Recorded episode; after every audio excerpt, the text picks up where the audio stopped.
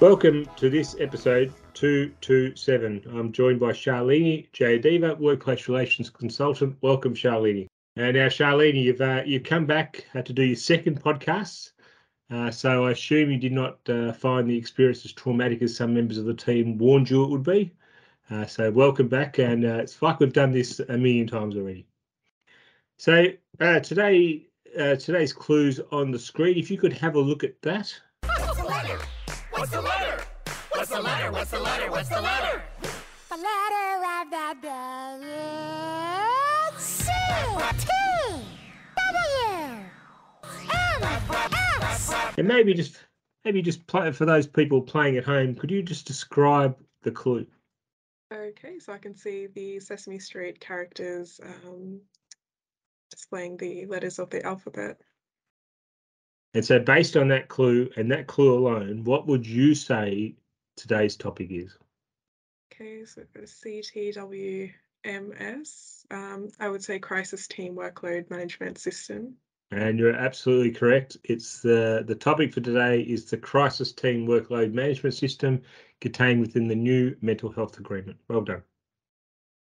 Uh, the Mental Health Agreement already has a Community Workload Management System, CWMS. So why was the CTWMS introduced?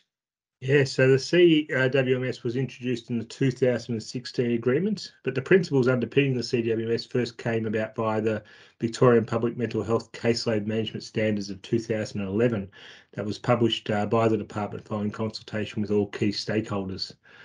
And what the 2011 standards focused on was uh, workload within those teams uh, in the community that had caseloads. Um, with the introduction of the CWS clause in 2016, there was a push to try and apply the clause to those community teams whose work uh, more focused on crisis response than the traditional community caseload team. So, um, in essence, this clause was uh, designed to cover that gap some members attempted to extend the CWMS to the community crisis teams. Yeah, so in in essence, it, it didn't work. Um, community crisis teams work differently to those community caseload teams. So uh, whilst the CWMS didn't didn't work, it was acknowledged that crisis teams also face uh, workload challenges, and something was needed to be put in place to ensure that the workload of these teams were also reasonable. So an equivalent to the CWMS was needed for these crisis teams and that obviously benefits employees, but also benefits employers. Um, uh, of course, uh, burnout and staff turnover can be signs of excessive workload in the workplace, and uh, you know, with our workload, with our uh, labour force or workforce shortages at the moment or challenges, then we want to retain as many people as we can. So really, it's to address uh, workload issues in the in the crisis teams. Who does the CTWMS apply to? So the CTWMS is located at clause 61 of the agreement and clause 61.1 provides the scope of the clause and you can see that on the screen at the moment. So a crisis team means uh, for the purpose of this clause ECAT, CAT, triage or like service. Integrated teams which perform both crisis and case management functions will continue to utilise the community workload management system. Actually at clause 60, it's not 59. So a crisis team is an ECAT, CAT, triage or like service? Correct. Sometimes members will call these uh, types of services something else, but they fulfill the same purpose. That is, they respond to community needs in time of crisis. The other important part of the definition relates to those situations where a team may undertake both crisis work and case management work. Uh, in these circumstances, those integrated teams would apply the CWMS. So um, that can be a little bit tricky, as we talked about before. The CWMS is, is really difficult to apply to crisis teams. Um, so um, so members may need to consider how they structure these teams with the workload management frameworks in mind. So how does the CTWMS work? So the CTWMS acknowledges that when crisis clinicians are at work, they will often need to undertake uh, the most urgent work possible, and that often is prioritised. So what? Uh, so there's no sort of structural mechanism within the agreement to counter that, and that's what the CTWMS does. So the operative operative clause is at 61.2 and that uh, can be seen on the screen at the moment. And how that operates is that um, uh, people are an employee of a crisis team will be rostered the following time free from direct clinical care, um, and that's non-direct clinical time. Uh, and if you're, and it's dependent upon your EFTs how much time you're uh, rostered to be free from direct clinical care. Is non-direct clinical time defined by the clause? It's not, uh, but it really just means time away from direct patient contact. So inserting definitions, so the, the parties did talk about it, uh, but inserting definition, definitions can be uh, tricky sometimes and can produce unintended consequences. So the parties left it undefined, believing that the meaning of the term was uh, was jointly understood across the sector.